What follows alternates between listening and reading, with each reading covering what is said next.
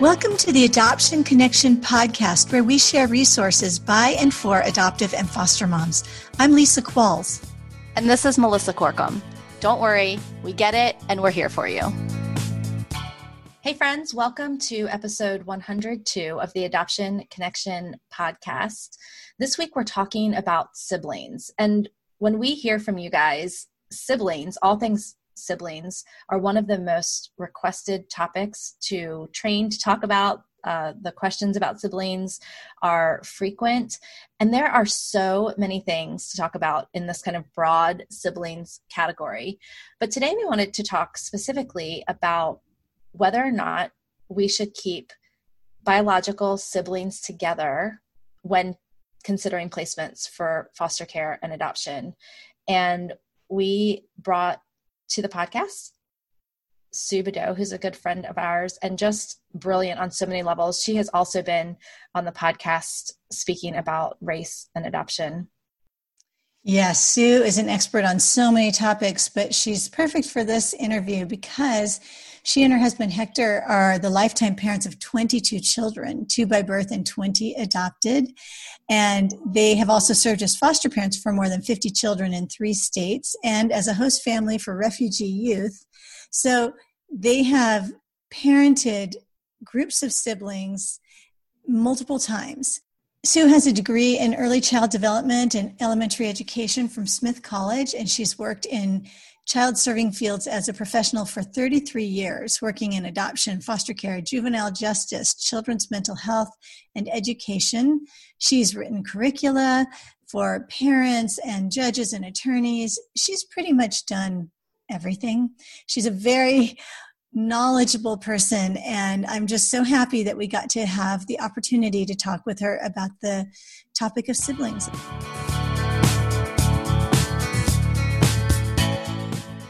Hello, Sue. Welcome to the Adoption Connection podcast.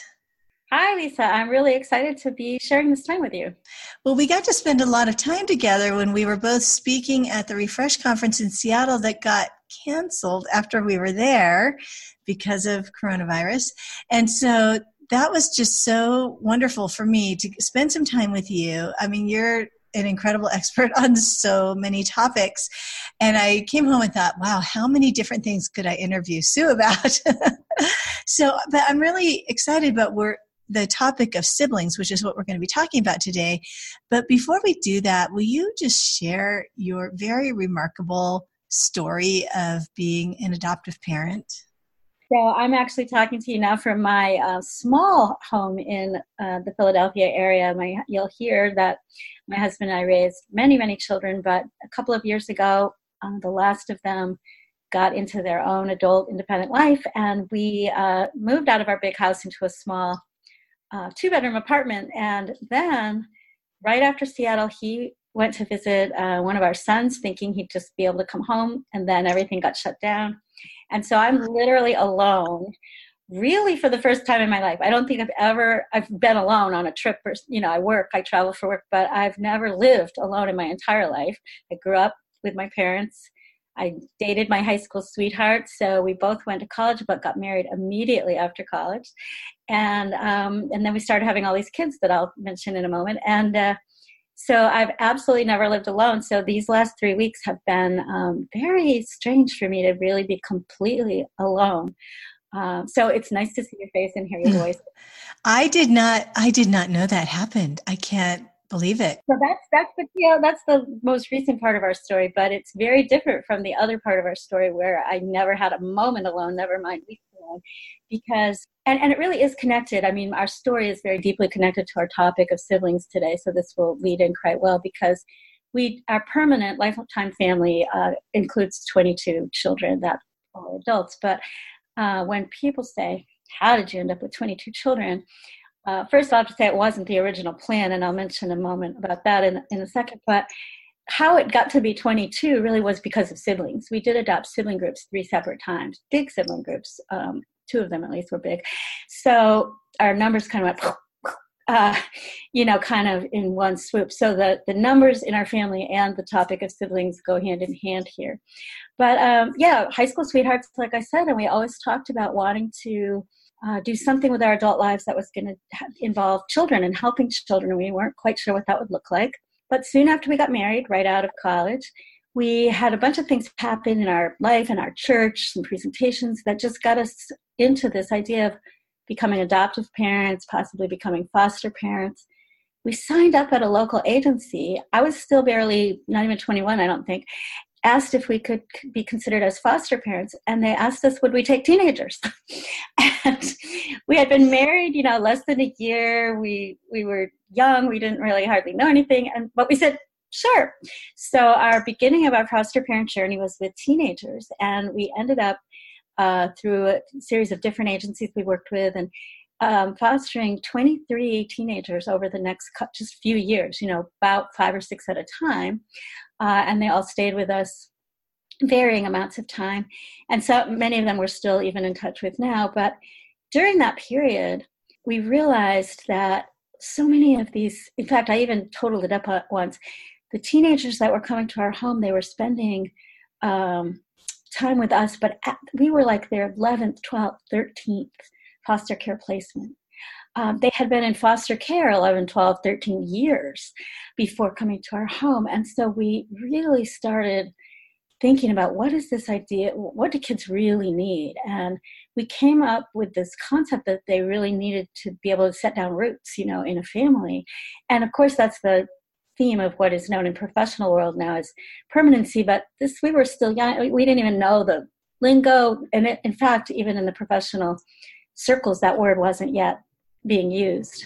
Can tell us what year that was approximately when you started fostering? Absolutely. So we got married in 1979 and we were foster parents by 1980. Okay. um, and so, yeah, it wasn't, you know, nobody was talking permanency. In fact, back then, believe it or not, if you had a foster child in your home and you started to get attached to them or started to bond or they with you, that in itself was a reason to move them. It was considered inappropriate to attach or to let the child attach to you. So that's how far things have changed. But we saw that that's what children needed. So we decided to shift in the direction more of adoption and or helping children uh, reconnect with their biological families, but having permanency one way or the other. So as we did that, we we sort of weaned out of the foster care world for a while and we had our two birth children. We had adopted our first two. And our house felt empty after all those years of having all these teenagers. So we went to visit some friends uh, uh, in another state that we had only been corresponding with who had a large family of 12 kids that included two sets of siblings they had adopted and we said wow that's we, ne- we never even really knew about that. And we both have very close relationships with our own siblings and we we just started learning about all the siblings that get separated through the foster care system or even internationally through orphanage and other you know situations. So we really became focused on siblings. We started looking and saying you know god show us what what siblings need a family. And so it kind of went from there. We adopted one sibling group of four kids. Then we adopted another sibling group of six, and all six of them were teenagers at the time they joined, literally from 13 up to 19 um, when they joined our family. And our last set of siblings was, was a set of, of two, so that was a smaller one. But three sets of siblings, six, four, and two, that, that pretty much is how our family grew so big so quickly. So over the years, we adopted three children with terminal illnesses, and um, they all three of them have now passed away.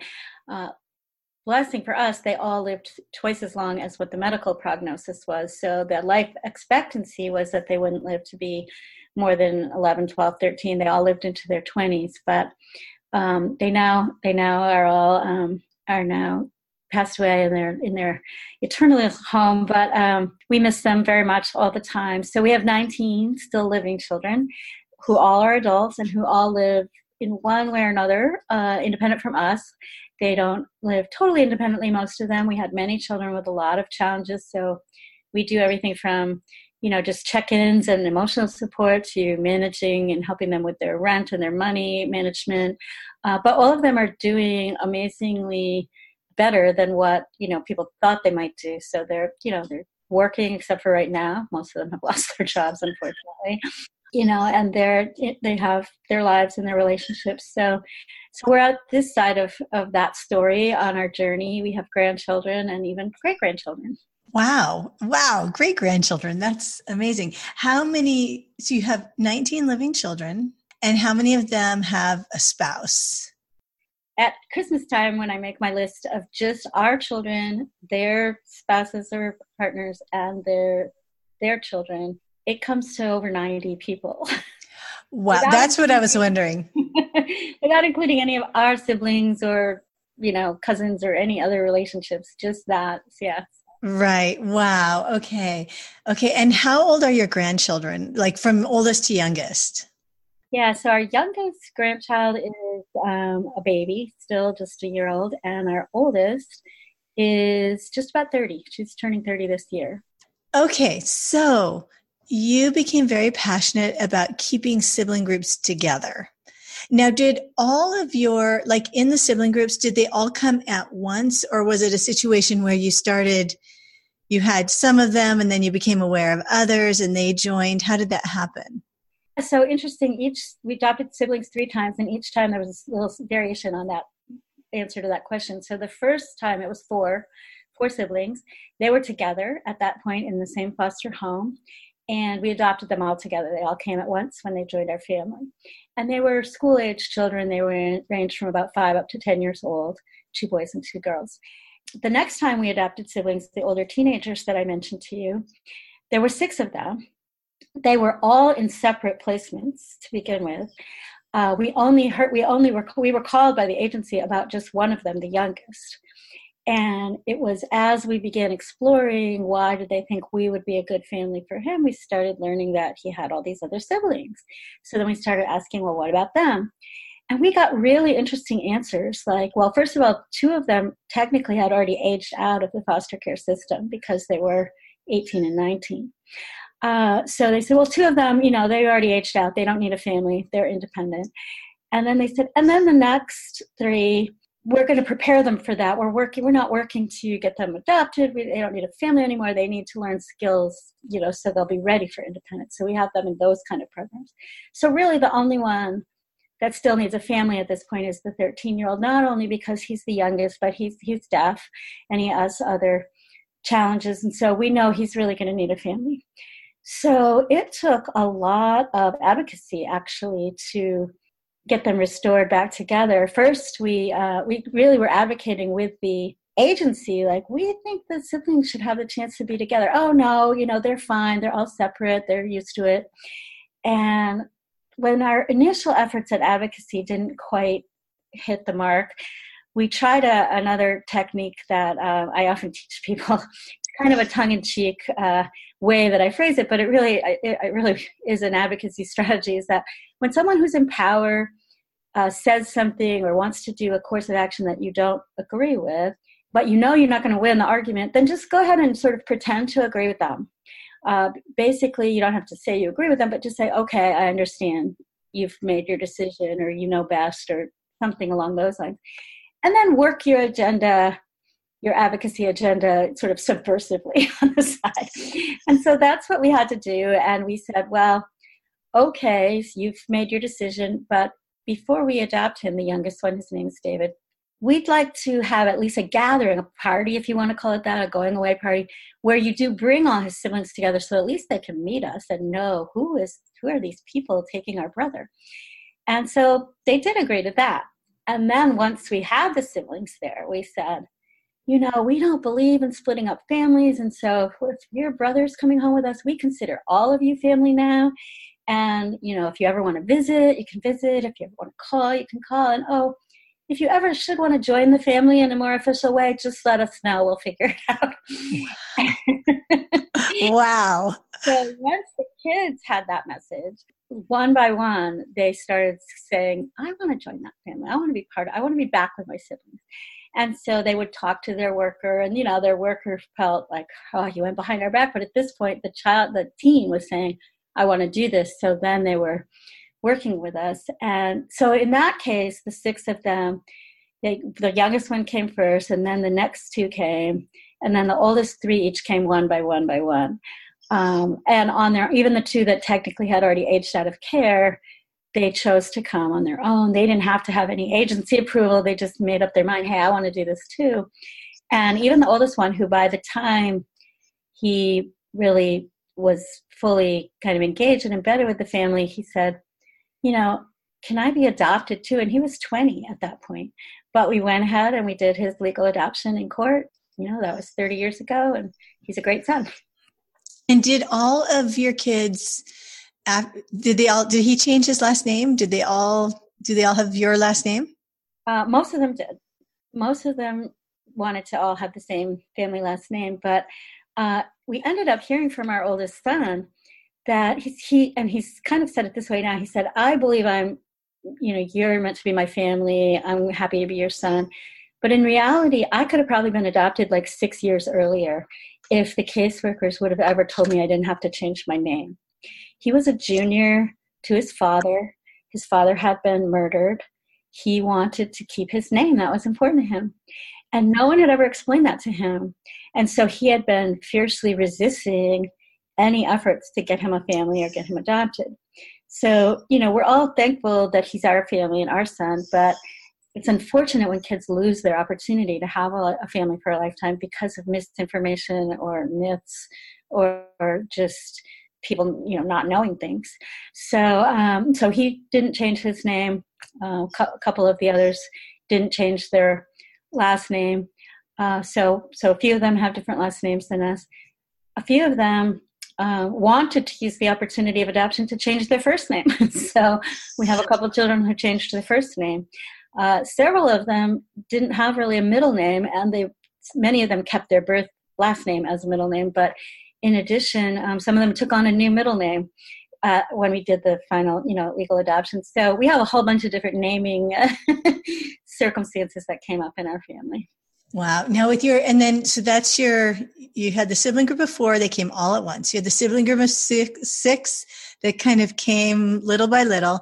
And then your last sibling group, how did that one happen? My last sibling group, which also happened to be, you know, the the last two of the last members of the family. So we already had a very large family by the time they came. One of them was the child, one of our children with terminal illness. He had a very uh, significant terminal illness, and he was already six years old. And, and children with this illness aren't expected to live possibly past eight, somewhere eight to ten.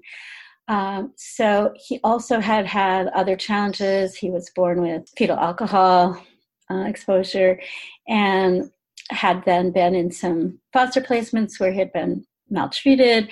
So he, besides the terminal illness, he just had a lot going on. By this time, we already had a son, Wayne, with the same actual underlying disease, the same terminal disease.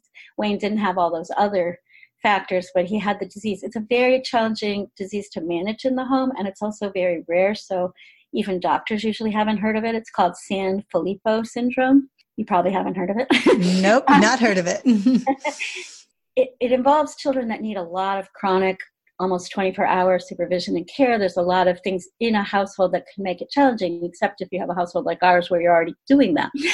So um, the social worker, his social worker, Adam, somehow through a network of social workers heard that our family was already raising a child with this illness and she contacted us about him so we weren't really certain at that point that we were even adding any more children to our family we sort of felt like it was complete but after a lot of thought prayer discussion family meetings everything you do um, we realized that he was, you know, we wanted him to join our family. And so we said yes. And that's when we learned he actually had two siblings. Uh, one of his siblings was already adopted into a relative family in kinship care, but the other sibling was in foster care and younger than him and healthy. So we said, well, we'll take both of them. We, you know, we have this passion about keeping siblings together and all of that. In this case, basically they said, no, you're kind of a second rate family because you're so big. We are happy to place Adam with you because he has no other options. We just need anybody for him. But we would never place a healthy young child like his brother in a large family. There's so many other options for a healthy young child um, that we don't need to resort to a large family like yours. That was one thing that they said. Second thing they said was, besides the brother doesn't have any special needs and so he shouldn't be saddled with having to grow up in this family with not only this brother but all your other children with all their special needs like he shouldn't have to be saddled with that he deserves a family where he doesn't have to be in that situation so those were the two of the reasons that we were given why they didn't want to keep those siblings together uh, we we really agonized over it because we knew that Adam really didn't have much time left, that he was terminally ill, that he needed a family who understood his condition. But we strongly believed these brothers needed to be together as well. Anyway, we ended up saying yes about Adam and figuring, well, we, you know, we'll try to at least do our best to keep the other siblings in contact if there's uh, nothing else we can do. They placed the sibling, um, the younger sibling, whose name is Aaron, they placed him in a fa- in a single parent family that wanted a healthy young child. You know they placed him and so we didn't really have um, the advocacy tools or strategies that we had with our other siblings. So we kind of felt like we had to let go and just hope that it would all be for the best. And then six months later so adam did come and join the family and six months later we got a call like hey you know what? That adoption is disrupting with the with his younger brother. He's changed. He's not this sweet little kid with no special needs. He's like got all these behaviors. And he's got all this stuff going on and this family just feels that they can't deal with it. Well of course he had been traumatized like how many multiple times and then being torn away from his brother who he adored. They kind of said okay now that he's this this problem child now your family's okay for him you know? But um but we we welcomed him and he he is he became at that point and continued to be because we didn't have anymore our youngest child and he's he'll be turning 30 this year but um you know he he's um we love him very much too and yeah he did go through a lot of trauma in those early years that the workers weren't really aware of because they were so focused on his brother he's had a lot of work to do and a lot of healing to do as well Okay, there are so many different directions, so many different questions I could ask you. And I do want to focus on siblings, but I want to know how did you manage all, I mean, all the medical needs of your children? Because I'm guessing that not just your terminally ill children had medical needs. You probably had kids with other unique special medical needs. On a practical way, how did you do all of that? You know, it's really interesting. Well, for one thing, we definitely knew that one parent had to be full time at home all the time. And in our household, just because of the nature of the kinds of care the children needed and our personalities and everything else, we that it was best for uh, my husband, Hector, actually to be the full time at home parent. And I continued to work. I work in this field. So, but always having someone full time at home was essential. That was one thing. The second thing is the our kids, those three with terminal illnesses, and several of our others, did have just a, quite a wide range of lots of special needs and challenges. But on a day to day basis, they were healthy. We weren't really dealing with medical was the least of our worries. okay. Uh, medical was really not the, the biggest challenge, except for occasionally we had a couple of times when one of our children was hospitalized and touch and go and something happening. But then they'd get better and come home. Um, most of the time it was the the emotional healing the behaviors that relate to trauma the uh, intellectual and cognitive challenges that most many of our children have um, other kinds of mental health challenges beyond just the trauma related ones um, school issues you know so most of the time it was those kinds of things that was really challenging. Medical you sort of you learn what you to do like we were able to do in home. So you learn for a child that needs medication or tube feeding or whatever, you learn how to do it and then you do it. and it just becomes part of your routine. Um, just like learning to braid somebody's hair or something like you learn it, you do it. And I don't mean to make that light of it. It's still a little bit challenging, but it's like a skill you learn and then you do, and it's pretty consistent from day to day. Uh, whereas all those other kind of needs, the constant calls from the school, how the different trauma levels and behaviors of kids affect when they interact with each other, how it weighs on you, you know, finances, appointments, all of those paperwork, um, all of those things with all the other challenges uh, was much more difficult. Or, as one time my husband put it, our children with the with the most severe medical needs, they also were in uh, diapers their whole life. Like they never outgrew the need for diapers. And someone once asked them, like, "Oh, that must be so depressing to have kids that are like never going to be out of diapers. Uh, you're going to be changing diapers for the rest of their lives." And my husband said, "You know what? Physical diapers are easier to change than emotional ones." Mm. It's so true, right?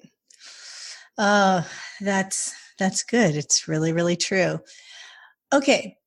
So you and Hector are passionate about keeping siblings together. Can you, other than just the, the good idea of it, can you tell us why that is important for children?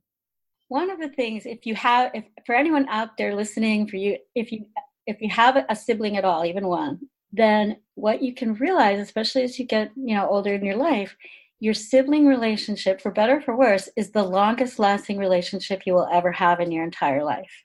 Parents usually predecease your siblings, so usually your sibling relationship is going to last longer than the one you have with your parents. Uh, most often, you start, you know, having your your siblings start being part of your life before you even get in school. So you, your siblings are with you before even your first best friend that you met in kindergarten you know, certainly you have your siblings long before you meet your spouse or have children of your own or any of those other really long lasting relationships in your life. Your sibling relationship is the longest of all of them. And so there's something really unique about that sibling bond that, I mean, when we talk about permanency and adoption, like that's the permanent relationship. And there's so much research about how uh, much we learn from our siblings about social skills. Even when we have rocky relationships with our siblings we learn negotiating we learn we learn a lot of social skills from siblings we um, they're the only ones who really know and kind of have walked with us through certain parts of our life even if we experienced it differently. Uh, one thing i sometimes have said is no two siblings have the same two parents. I mean even if you grow up in your biological home you each experience your parents differently but somehow your sibling at least knows that journey that you've walked through. They've been there with you for it. Sometimes they're your first protector or you're their first protector. Um, so there's this this this cord that is just so much different than and and deeper and longer than any other relationship that we have in our life so uh, to to break that or to lose that the trauma is really more than than sometimes it gets taken too lightly. So that that's one really important reason for any siblings to have the opportunity to stay together. But then when you talk about siblings who've also been through other kinds of trauma, they've been collectively uh, neglected, abused, abandoned, whatever circumstance led them to, to be either in an orphanage or in foster care, then um, then wow, they've already had so many losses to just inflict another loss on them can be can really be overwhelming and can create a depth of that wound that is so much harder to heal, uh, so much harder to bounce back from. And then another reason is that even if siblings were separated for reasons that seemed um, wise at the moment, like they they were harming each other, even if they were, you know, doing things uh, harmfully, hitting each other, beating each other, you know, things like this. Um, if you just simply separate them, you haven't really addressed the root of the issue. And so they might now be going on through life in two separate circumstances. But without having addressed the root of that issue, uh, they're going to continue to play out things in other relationships. They're going to, you know, they're not, they're, they're going to have difficulty healing from that even that early relationship. So, if at all possible, even in those situations, I like to try to keep siblings together and then work with the family and work with the siblings to keep everyone safe, of course, but to help address the underlying issues and help them heal together uh, in safety rather than separately. So, those are some of the reasons. and you may have just answered this a little bit, but what would you say to people who say siblings have trauma bonds and so they it's not good to keep them together. Would you just, well, you answered it a little bit, but I'll put that out to you anyhow.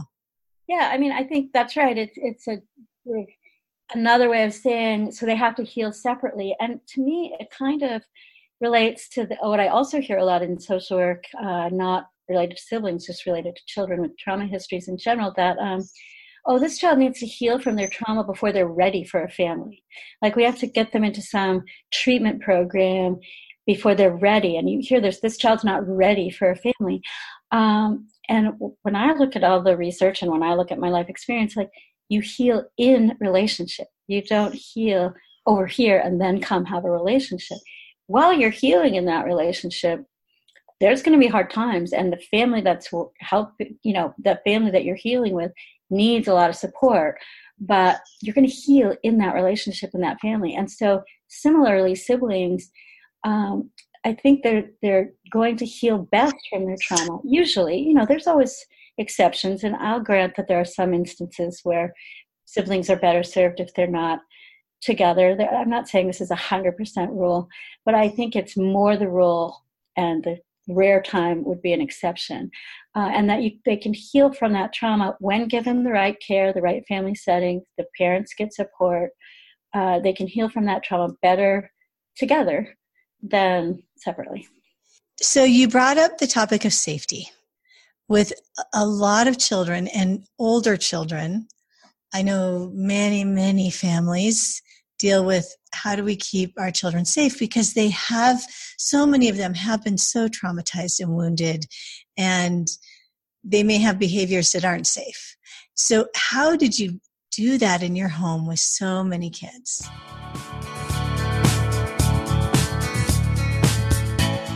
Hey friends, we want to pause the interview to make sure you know about our free compassion challenge for the discouraged adoptive parent. This is an on demand video training so you can rebuild your compassion for your child and enjoy parenting again. In this free video training, we'll introduce you to blocked trust and blocked care. We'll help you understand why your child pushes you away, why you're not a bad parent because you're losing patience, and shed the feelings of shame and guilt. There is hope. You can regain compassion for yourself and your child. To grab this free training, head to theadoptionconnection.com slash compassion. Now let's hop back into our interview.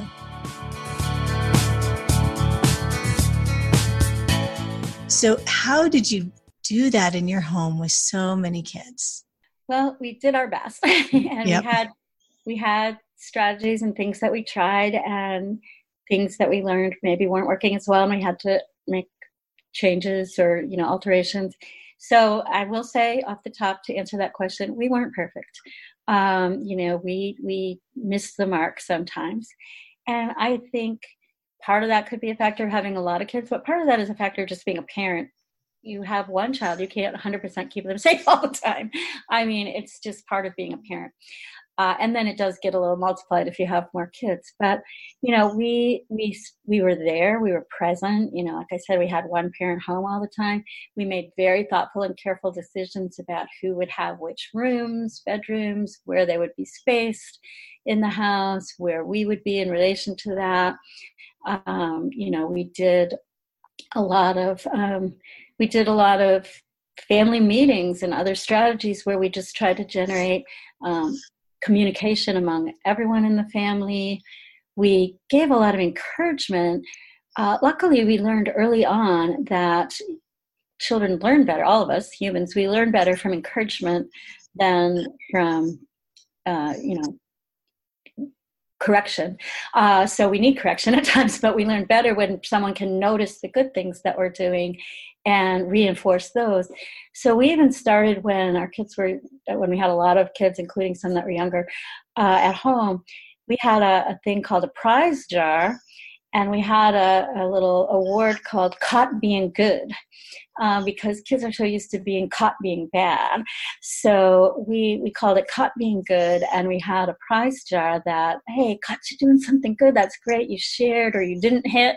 You know, yesterday when that situation came up, you hit your brother. Today you didn't hit him or whatever. And so you can pick a prize out of the prize jar. There were simple things. It might be a little snack treat. It might be a little coupon that said you get to stay up an extra half hour tonight or just different things like this. But um, but they they really enjoyed that. They loved that, and um, that helped a lot. But also because the siblings could give them to each other, and so then if they gave one to someone else, then that was also something that was good. They also got a reward uh, for doing that. And we, we called that the pat on the back. We even printed out little um, cards that said pat on the back. And, and kids could point out when they saw one of their siblings doing something well, doing something good, they could give that sibling a pat on the back. So it became contagious. And after a while, uh, we had to, you know, phase it out a little. I mean, we'd be handing out prizes like 500 times a day, but it, it then we phased it out a little and we said, you know, we're going to, um, everyone can be, you know, doing pats on the back. We'll, we'll talk about them once a week at our Sunday family dinner and we'll talk about the good thing or something. So we were still doing it and encouraging it, but by then it had become more of a habit. Um, so, so that was one thing. I mean, sometimes we had to do things like, um, find ways, you know, some of our kids that had these two, these two with the Sanfilippo syndrome, they would get up in the night eh, before the syndrome actually causes you to lose functioning, and eventually they were not able to walk and they were wheelchair bound. But before that, kids with this disease also don't sleep in long stretches, so they would just be up during the night and they could get out of their rooms and wander around. And we usually try to have someone up as much as possible or in and out checking on them. Of course, we had listening devices but sometimes we also had to have special kinds of gating so that they couldn't even get out of their rooms, you know, during the night. So, I mean, we had to do physical alterations to create safety as well as the, the sort of parenting ideas. But it was always on our mind. It was always on our mind. And so we were always trying to figure out how we could do it better. Did you ever have, I mean, you're human, so I guess you did, but did you ever have times when you thought, we're in so far over our heads. I mean, and were you ever able to get help outside of just you and your husband doing it all? So, yes, yes, yes. Actually, the worst time that I have felt um, we're totally over our heads it happens to be right now. okay. Situation. Our kids are all adults now, and they all have they all live in different households. They don't live with us, as I told you at the beginning, and even with all those kids that we adopted over the years and our birth kids, and even with so many of them having all the challenges that they had, we never had everyone in crisis at once. Like all through the years, you know, maybe we might have five in crisis, which was, you know, enough. Uh, but usually it was even less than that. We never had like every single person in the whole family in crisis at once. And now they're all adults, they're on their own, things seem good. And yet, because of what's happening in the world right now, more than half of our kids have lost their jobs and they have types of jobs in food service and restaurant work where and they're you know they live like literally paycheck to paycheck. So they're really struggling plus the loss of the job the loss of the routine loss of the schedule that's emotional you know it's trauma triggers all of that we all know that and many of them have kids that are now with them. And then some of our kids who are, have really high functioning and have like amazing jobs in healthcare in internet service in things that are very um, uh, essential and in demand and they have added stress right now and crisis and maybe their kids are at home but they're still having to work. So literally every single person in our family is in crisis right now and we said wow that's what we never really anticipated with such a large family is that they'd all be in crisis at once at any point in time, except and not living under our roof. So feeling so powerless and not being able to do anything about it, or not being able to physically go out and do anything about it. Um, so that that this has really been a challenging time for me in regard to your question. But prior to that, yes, we had times over the years, and luckily, thankfully, the biggest blessing I think that we had in our entire uh, parenting journey was that I can only think of maybe one or two times when Hector and I both sort of had that feeling at the same time. so usually, if one of us was totally overwhelmed, the other one wasn't. If one of us was feeling like, what are we doing? The other one was, we got this. And so we could give each other breaks. We could, I could say, he was the full time at home parent, but there were some time, a few times when I'd say, go take a weekend, go visit your friends in another state. I got this that was hard on me because that wasn't my skill set, but I could handle it for a few days. And same thing the other way around. So we did have those moments for sure. And we did have some real severe crises. I mean, grief when we had children die, but other, you know, we had teen pregnancies, we had um, arrests, we had things that are hard. I wasn't arrested. Well, I, anyway, another story. you weren't arrested. I was talking about kids. Yeah. Um, we, uh, we had a lot of really big challenges, um, but they didn't all come at once. And we, we were able to kind of usually be there for each other as well. Uh, we had supports. We had supports through friends, through church, through neighbors. We didn't really have much professional. I mean, our kids went to school and we had some of them had very good teachers and good aides and things like this. Uh, we until towards the end, our children who were terminally ill towards the end of our their lives, we had some visiting nurses uh, who came in and helped with the overnight care in particular, so that we didn't have to stay up all night and be with everybody all day. Uh, but other than that, we didn't have um, in-home other adults. Have um, professional, you know, services like that uh, most of the time. But we did have uh, we did have support. We did have people we could turn to. We did have opportunities for our kids to get experiences going to a summer camp or different things that came up like that that helped them and us. so you have to really work at it and it's often a patchwork quilt piecing together the supports, but we were able to do that. Would you say that your faith has played a part in both the decisions you made about your family, but your ability to sustain and what you are doing even now? Yeah, so absolutely. I mean, the, the, right from the beginning, the, the in fact, I told you we ended up with 22 kids, but it wasn't our plan. Uh, we dated in high school, we dated in college. We thought we were going to, you know, have some kind of life that involved working with children. And as we started to learn about kids needing homes and needing families and thinking about maybe adoption or foster care, we came up with this plan. We said, you know what? We're going to have two kids and adopt two kids. We told God that. We told everybody that. We're going to have two and adopt two. In fact, um, it was not, we had adopted just our first one, one child, and we had our one birth daughter and it was National Adoption Month um, in our town, little town in New England where we lived. And somehow we got picked to be like the family to be interviewed for a newspaper article. So at that point, we still we only had two children. One was born to us, one was adopted, and we made this quote in the newspaper. Oh, our life plan is we're going to have two, we're going to adopt two. We're halfway there. uh, my parents would pull that article out from time to time over the years, like, "Remember you said this," uh, but it was our faith and it was you know we really felt that as we look you introduced me at the beginning of the segment saying that i'm an expert in many things. Well the way i got to be an expert in many things is basically by saying hmm we've never had experience with a child in a wheelchair. Hmm we've never had experience with a teen pregnancy. And boom we got one. That uh, sense of humor was always like um, I'll give you one of those. So it got to a point where like we'd hear about somebody dealing with something and we didn't want to say, we've never dealt with that because we were worried that as soon as we said those words out loud, we would get a chance to deal with it. But um, really, it, it's totally was our faith. And that's why, even though we have 22 that uh, became our permanent family, believe it or not, we said no also over the years. People think we just like, were addicted to it out there. We just said, yeah, we couldn't say no. We said yes to every child any caseworker called us about and that's not true. We've thought carefully. We prayed carefully. We considered can we really parent this child? Can this child really fit well with the other kids we already have? Uh, will everybody be safe? All of that you know and we we actually said no quite a quite a good number of times. Mm-hmm.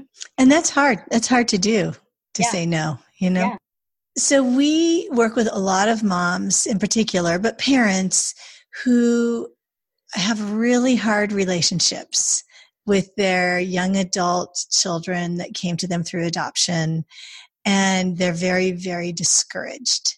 Have you had that happen with any of your kids where they're angry with you where they don't want a relationship with you? And have any of them come through that? And how has your heart dealt with it? That's one of the hardest things. So first answer is yes. We, have also dealt with that we've had children uh, we, we have had and continue in a couple instances to have young adult kids that we really struggle with helping them find their way. We really struggle with decisions we have to make in regard to how we will or won't uh, help them and whether we're helping or enabling or all of those kinds of things um, and that are not you know in good places where we would want them to be but yet you know we can't just step in and take over their life. Um, or we shouldn't. We don't think that's the right thing to do. Um, and in most cases, we can't anyway. But we've had, in particular, one um, one child who really kind of said, "I'm kind of done with the family" at a certain point, and yes, came back through it, came around. But it was years later, many years. It wasn't next week. It wasn't next month. It was years. And then we had another child that it was kind of more like an experiment for about nine months, you know, um, where she kind of took off and said, I'm doing my own thing, I'm going back to my roots. And, and then she is still very connected to her roots, so it wasn't about that, but it was, um, she came back and became even more deeply grounded in our family. And um, so we've had all different uh, versions of that. We have uh, you know, a child or two, and they're all adults now. So when I say a child, I'm speaking now of adult kids, but who still to this day, you know, I, their way of dealing with stress is I'm cutting everyone off. I'm not talking to anyone, or I'm only talking to the people I select, and that doesn't include you, or something like that. Uh, so, so we trust. You know, one of my one of my mantras sort of is that the end of the story isn't written yet. You know, we don't know uh, where how this is all going to be when when eternity comes. Uh, we don't have all the answers, but uh, that's partly we wrote a book about our family. It's called "Are We There Yet?" It's like we're never really fully there. We don't know um, what the, but we always continue to uh, to love. We always continue to hold out opportunities. So the ones that have said, kind of, I don't want anything to do with you for a period of time, we always made sure we had back channel ways to at least get messages to them like hey you're still invited for thanksgiving or hey we're thinking about you and i hope you're okay I would love to hear from you or something and so that message is still there uh, even if it's not being reciprocated at that time i think it's the absolute hardest thing um, to deal with as a parent it's uh, i you know especially uh, as a mom, a, a, mom's heart, it's like it feels broken. I, have I've really gone into the lamentation mode. You know, I, I've cried out. I've said, you know, I, I've said things to God like, you know, we trusted you that bringing this child was the right thing to do and now this is happening. How is this good? How is this right? Like what are you doing here? Um, so it's been hard. Um, luckily i have other people in my life uh, who are also adoptive parents who've maybe struggled with some of those things and were able to support each other. That's been hard for me over the years because I was a teacher and a trainer and a, a sort of leader in some of this way, and so it's it's hard to take to the same group that you're kind of the leader of, you can't say, okay, now let me tell you my stuff, you know, because they look at you as you're supposed to be the leader. So it's a little harder when you're in that role to find your people and to find who can who can be your support when you're there trying to support others. So you have to take it seriously. You have to really look for those opportunities or, or, or make create those opportunities. But you just really have to keep having that long view, like, you know, the, the end of the story is not written yet um, and I'm going to trust and believe that it's going to be a good. It's going to be the ending that that's going to be good for everybody. Well, on that note, I think that's very encouraging for everybody.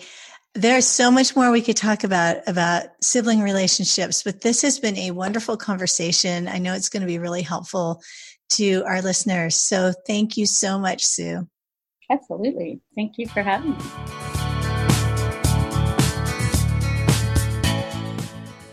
I so appreciate Sue. And what I appreciate about her is her experience, um, but also just her challenging even my thoughts on keeping siblings together. Because honestly, sometimes I feel like it's just easier to separate them out you know and deal with one child from a hard place in a family at a time right and i know that that's not always the you know ideal or even the easiest. There's all kinds of reasons why that. But I think, you know, even just Sue talking about this lifelong relationship and, you know, even going back to episode 100 where we had our kids on, um, even just PJ saying, right, like they're our siblings, they're not going anywhere. So I really appreciated that. But we also wanted to just throw this out there in case you're at home or walking, listening, and thinking, oh gosh, we did split a sibling group up or we are parenting one part of a sibling group and and it was not possible to keep everyone together. And Sue did leave room for that, that there are certain situations where it's not possible for all the siblings to be together. That we want to just encourage you that we can still take the principles that Sue's talking about and this idea that the sibling bond matters, the sibling relationship matters by wh- when at all possible, helping our kids stay in contact with siblings who they might not be living with. Right. I mean, like in one of my children's situations, his sibling was adopted into a different country but we were able to find her and and create a connection so i think the sibling relationship is very important and i appreciated what sue had to say so, if you want to learn more from Sue, you can do that in a couple of different ways. You can go to her website, which is just suebadeau.com. And her last name is a little tricky to spell, but this will be in the show notes. Uh, she also is the author of some books, including one about their family experience called Are We There Yet? The Ultimate Road Trip Adopting and Raising 22 Kids. You can find all of that in our show notes for this episode at theadoptionconnection.com slash 102. Before you go, we'd love to connect with you on social media. You can find us on Facebook or Instagram as The Adoption Connection. Thanks so much for listening. We love having you. If you enjoyed this episode, please leave a quick review over on iTunes. It will help us reach more moms who may be feeling alone. And remember, until next week, you're a good mom doing good work, and we're here for you. The music for the podcast is called New Day and was created by Lee Rosevere.